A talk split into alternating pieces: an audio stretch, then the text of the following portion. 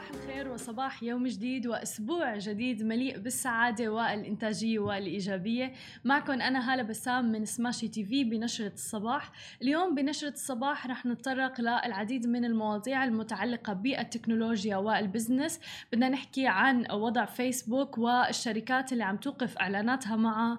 بالإضافة إلى ذلك عنا أخبار عن آه، محلات مايكروسوفت. وبنهاية نشرتنا بدنا نحكي عن الوضع الاقتصادي في لبنان وعن الوضع آه، البنوك تحديدا في المملكة العربية السعودية. خلونا نبدأ بأول خبر معنا لليوم عن شركة فيسبوك. الرئيس التنفيذي لموقع فيسبوك مارك زكربيرغ خسر 7.2 مليار دولار أمريكي وذلك بعد ما سحبت شركات عديدة إعلاناتها عبر منصات الشركة. وتراجعت أسهم فيسبوك بنسبة 8.3% وهو ما يمثل أكبر انخفاض شهدناه تحديدا بثلاث أشهر اللي مضت. وجاء تراجع قيمة أسهم فيسبوك بعد ما أعلنت شركة يونيليفر تحديدا اللي تعد واحدة من أكبر المعلنين في العالم إلى جانب علامات تجارية أخرى مقاطعة الإعلانات عبر مواقع التواصل الاجتماعي تبع شركة فيسبوك مثل فيسبوك إنستغرام وغيرها. وأدى هذا الانخفاض وتحديدا انخفاض سعر السهم إلى تراجع أيضا القيمة السوقية لفيسبوك بمقدار 56 مليار دولار. لتتراجع بالتالي ثروة مارك زوكربيرغ إلى 82.3 مليار دولار. وكانت شركات كبرى مثل كوكولا هيرشي وأيضا وصلنا أخبار أنه شركة بيبسي قررت وقف نشر إعلاناتها على فيسبوك والمنصات التابعة إلى مثل إنستغرام. متهمين هي المنصات الإخبارية والاجتماعية بعدم اتخاذ إجراءات كافية لإزالة الرسائل والمنشورات ذات الطبيعة العنصرية وأيضا المعلومات المضللة. وردا على هذا الإجراء من جانب الشركات فورا أعلن مارك زوكربيرغ يوم الجمعة أنه رح يجري وضع علامات على المحتوى الإخباري اللي رح ينتهك سياسات الشركة وعلى جميع المنشورات والإعلانات المرتبطة بالتصويت وتزويدها بروابط تحيل المستخدم إلى معلومات موثوقة. وأوضح, وأوضح مارك زكربيرغ أن فيسبوك سيحظر إعلانات تدعي أن أشخاص بينتموا لمجموعات على أساس العرق الدين أو التوجه الجنسي أو حتى وضع الإقامة. عم نشوف إنه العديد من الشركات عم تلعب دور كتير كبير. طبعا هذا بيدل على مدى أهمية مواقع التواصل الاجتماعي آه، في المجتمع والرأي العام أيضا في المجتمع. فبالتالي آه، عم تتخذ الشركات الكبيرة مثل يونيليفر مثل بيبسي كوكولا وهيرشي وغيرها من الشركات العالمية.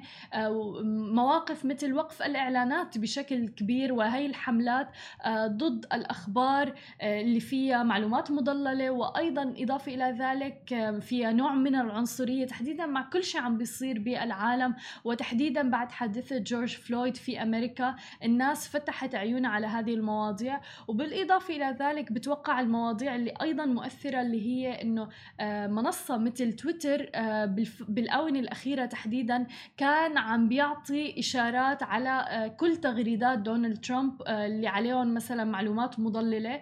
وقال وأعلن بشكل علني وبكل الأخبار إنه تويتر رح يعلن إنه آه، ويحط مثل علامة على كل التغريدات آه، اللي فيها معلومات مضللة ولن يرحم أي حدا سواء كان آه، أشخاص مشهورين أو ذو مناصب عالية وغيرها. فبالتالي شافوا هاي الشركات العالمية إنه منصة مثل تويتر عم تعمل هي الإجراءات فليش ما منصة عندها وصول أكبر وناس كتير موجودة عليها مثل منصة فيسبوك وإنستغرام ما يتبعوا نفس المسيرة. فبالتالي الآن فيسبوك آه رح نشوف في تغير بالإعلانات تبعها. هي شغلة واحدة شغلة تانية آه رح نشوف إنه إذا في معلومات مضللة رح يكون عليها إشعار إنه هي المعلومات مضللة الموجودة على فيسبوك وانتقالا إلى مايكروسوفت اللي فاجأتنا أيضا بقرار باليومين الماضيين حيث قالت شركة مايكروسوفت إنها رح تغلق بشكل دائم جميع متاجرها لمبيعات التجزئة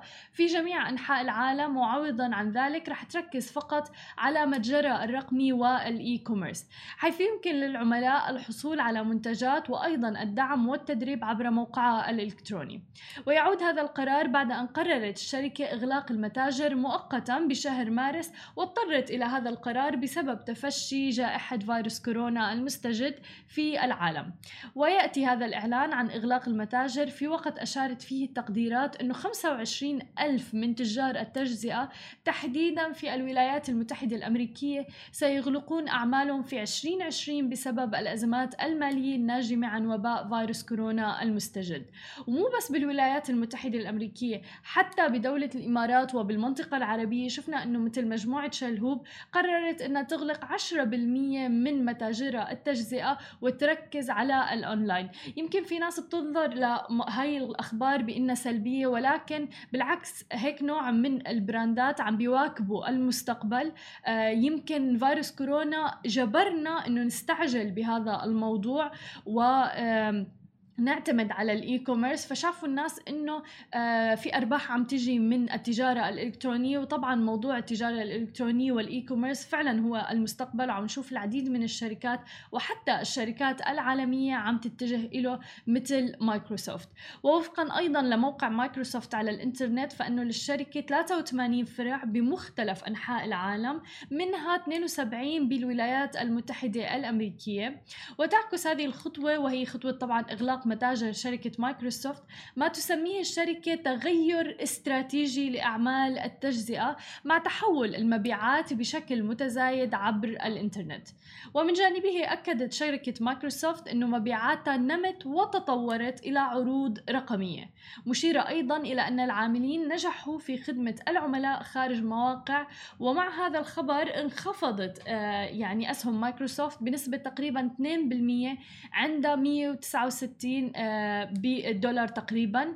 آه، فعم نشوف طبعا الأسهم تتغير مع تغير الأخبار ولكن ممكن هلأ بعد ما تعلن مايكروسوفت إنه في أرباح عم تجي من المتاجر الإلكترونية سترتفع أسهم مايكروسوفت أيضا.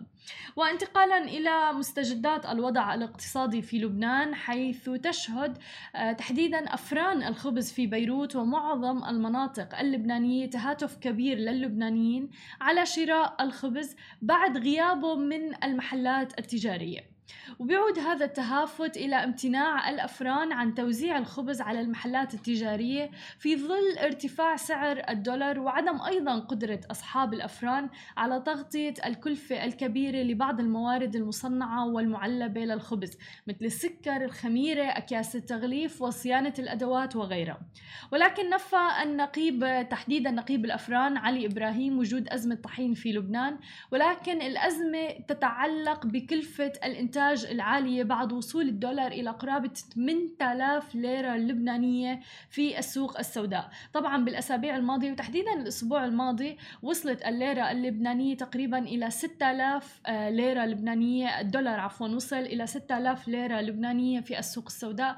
ولكن للأسف الوضع كل ماله عم بيزداد سوءا الآن وصل إلى 8000 ليرة لبنانية. واصطف الناس بطوابير طويلة في بيروت صيدا جنوب لبنان وأيضا طرابلس شمالي لبنان وجبل لبنان للحصول على الخبز واللي هي يعني واحدة من أقل الأساسيات اللي الواحد بحاجتها آه، وأقل حقوق الناس وسط مخاوف من انقطاعه في الأسواق. وعمد البعض إلى بيع ربطة الخبز ب 3000 ليرة بدل سعرها الرسمي اللي بيبلغ 1500 ليرة لبنانية يعني دبل السعر. وفقد الخبز من الأسواق المحلية يوم السبت مما دفع الآلاف للتهافت على شرائه مباشرة من الأفران. وأعلنت الأفران والمخابز في منطقة بعلبك شرقي لبنان عن نفاذ الكميات لديها بسبب الطلب غير المسبوق على الخبز. وتسود الآن حالة من الغضب الشعبي بسبب أزمة الخبز ويقول كثيرون أنه هذا المشهد اللي شافوه أمام الأفران والطوابير اللي شافوها بيشبه إلى حد كبير مشاهد الحرب الأهلية اللبنانية عندما كان الناس يصطفون بطوابير بانتظار شراء ربطة خبز واحدة.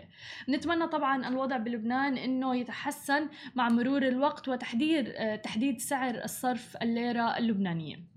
وانتقالا بختاما إلى وضع البنوك في تحديدا المملكة العربية السعودية حيث أشار بيان البنك على موقع التداول أن البنك الأهلي التجاري أعلن عن اتفاق أولي للاندماج مع مجموعة سامبا المالية وينوي الطرفان الانتهاء من الدراسات اللازمة وتوقيع الاتفاقيات النهائية للصفقة المحتملة طبعا في حال توصلهم لاتفاق بشأنه.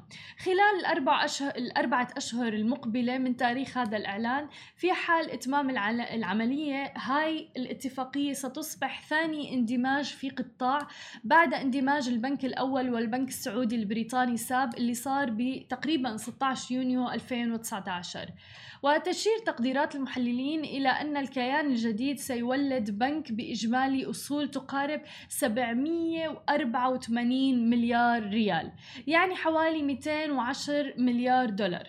ومجموع قروض تبلغ نحو 425 مليار ريال يعني حوالي 113 مليار دولار أمريكي.